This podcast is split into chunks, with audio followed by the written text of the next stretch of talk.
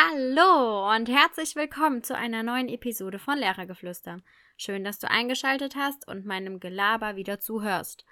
Reden ist ja bekanntlich mein Job. Nur ist hier der feine Unterschied, dass bei einem Podcast jeder, der ihn hört, auch in der Regel Bock drauf hat. Anders als vielleicht im Klassenzimmer. Denn dort fehlt die Motivation nicht nur oft beim Zuhören, sondern auch, wenn es darum geht, Texte nicht zu hören, sondern sie selbst zu lesen. Um also die Lesemotivation meiner Kinder zu steigern, begann ich digitale Lesespuren zu erstellen. Hierzu schrieb ich zu bestimmten Themen kurze Geschichten, deren Textteile ich mit QR-Codes verknüpfte. Jeder einzelne QR-Code wurde dann mit einem eigenen Bild gekoppelt. Die Bilder mit Codes waren alle auf einem Lesespurblatt zu finden. Es musste also genau gelesen werden, damit der richtige QR-Code des passenden Bildes als nächstes gescannt werden konnte. Die Besonderheit dabei war, am Ende der Lesespur ein Lösungswort zu erhalten. Manche Kinder waren natürlich richtige Füchse und errieten das Lösungswort schon bevor sie die Lesespur beendeten. Allerdings half ihnen das für die anschließenden Fragen zum Leseverständnis wenig weiter.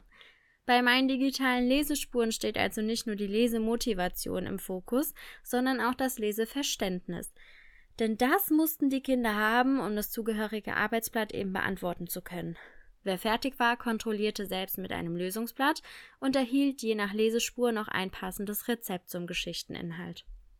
Jetzt steht natürlich die Frage im Raum, wieso das Ganze digitalisiert werden musste und nicht einfach eine normale Lesespur genügte.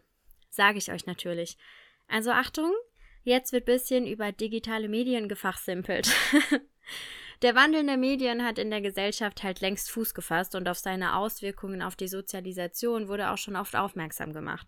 Und das Buch ist eben längst nicht mehr Primärmedium der Mediensozialisation, was mit voranschreitender Zeit auch immer klarer wurde. Und diese Aufmerksamkeit und Klarheit nimmt aber nicht nur gesellschaftlich zu, sondern hat mittlerweile eben auch den Weg in die Bildungsinstitutionen gefunden. Und durch die immer weiter fortschreitende Digitalisierung änderten sich auch die Unterrichtsmethoden im Klassenzimmer. Mit Smartboards und Tablets wird der Unterricht zum Beispiel an meiner Schule zeitgemäß an den Medienwandel angepasst.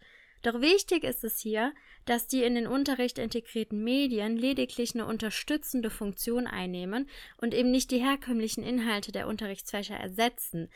Denn wenn das so wäre, könnten die Kids das ja auch einfach allein zu Hause machen und brauchen keinen Lehrer, der vor ihnen steht.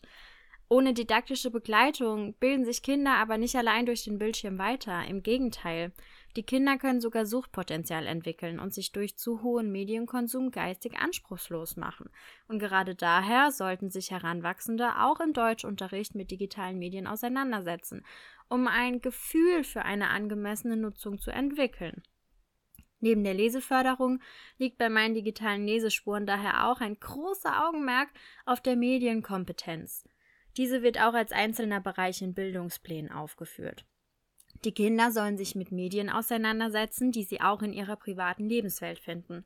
Es besteht großes Potenzial, an die früh entwickelten multimedialen Fähigkeiten der Kinder anzuknüpfen, und daher ist es eben sinnvoll, dieses Thema in der Schule aufzugreifen und einen perspektivengeleiteten Unterricht mit Medien zu vollziehen, um eine Förderung der Medienkompetenz zu gewährleisten.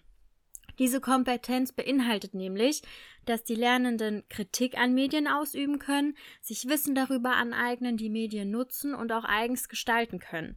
Mit der Medienkompetenz selbst gehen mehrere verschiedene Teilbereiche für den Kompetenzerwerb einher, nämlich Mediendidaktik, Medienerziehung und Medienbildung.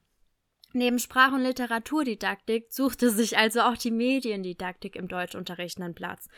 Und sie hat enge Berührungspunkte mit den didaktischen Feldern von Sprache und Literatur und ist deshalb eben von großer Bedeutung.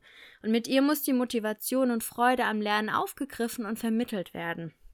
Durch die zuvor beschriebene Mediensozialisation müssen die didaktischen Methoden an die Digitalisierung angepasst werden.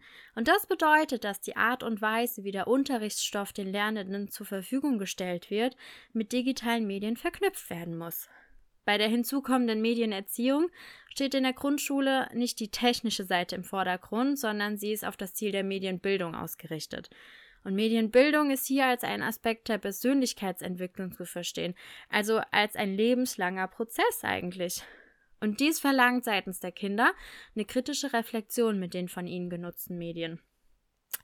Was hat das alles jetzt mit Lesespuren zu tun? um die digitalen Lesespuren durchführen zu können, brauchten die Kinder eben Tablets oder Smartphones. Allem voran waren die Regeln für den Umgang mit digitalen Endgeräten wichtig. Und zudem kam der QR-Code-Scanner zum Einsatz und die Kinder lernten, wie sie selbstständig QR-Codes scannen und mit den daraus erhaltenen Informationen weiterarbeiten konnten. Und hier ging es nicht nur darum, die Codes mit der Kamera abzuscannen. Bei diesem Scan war der Text in 0, nix nämlich wieder verschwunden. Es gibt einen extra Scanner für QR-Codes, bei dem auch Texte länger angezeigt werden. Die Varianten des Scans konnten die Kinder nach den digitalen Lesespuren nun also auch unterscheiden und je nach Problem, was sie vor sich liegen hatten, die richtige Wahl des Scanners treffen. Im Alltag begegnen sie nämlich auch so vielen durch QR-Codes komprimierten Informationen und wer wissen will, worum es geht, muss einen Code scannen, um sich die Infos digital zu Gemüte zu führen. Durch unseren Deutschunterricht können meine Kids das jetzt auch ganz ohne Hilfe außerhalb des Klassenzimmers. Und noch ein kleiner Fakt, der für die Nutzung digitaler Lesespuren spricht, gibt's obendrauf. In den privaten Haushalten vergrößerte sich der Kim-Studie nach, nämlich auch innerhalb der letzten Jahre die Besitzanzahl von Medien, insbesondere halt auch von Tablets. Und die medialen Fähigkeiten, die die Heranwachsenden durch ihre handelnde Auseinandersetzung mit diesen Tablets zum Beispiel mitbringen, bietet halt großes Potenzial, um an die Verbesserung von Kompetenzen anzuknüpfen. Daher nutze ich diese digitalen Medien eben auch so gerne im Unterricht, in Form von digitalen Lesespuren oder auf anderen Wegen.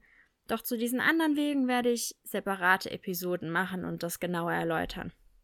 Wer jedenfalls jetzt Lust hat, mit seinen Kindern digitale Lesespuren im Klassenzimmer auszuprobieren, der kann sich meine eigens erstellten Lesespuren zum Beispiel mal auf meiner Eduki-Seite ansehen. An dieser Stelle Eigenwerbung oder so. Und wer das nicht möchte, kann es auch lassen und die Kinder vielleicht sogar selbst eine digitale Lesespur erstellen lassen. Hierdurch kann der Fokus dann auf die Erstellung von QR-Codes gelegt werden. Auch ein spannendes Thema, wie ich finde. Also wie komprimiere ich Informationen in einem Code? Natürlich ging es jetzt die komplette Episode um digitale Medieneinbindung. Wer an seiner Schule weder die Möglichkeit hat, Tablets oder Smartphones zu nutzen, bleibt eben bei einer analogen Lesespur, denn Lesekompetenzen werden damit nach wie vor gefördert. Ja, und das war für heute dann auch genug über Medien gefachsimpelt. Ich freue mich auf jeden Fall über jeden, der wieder reingehört hat und auch bis zum Ende dabei war. Und wir hören uns. Ciao, Kakao! Lehrergeflüster der Podcast über Grundschule und alles, was dazugehört.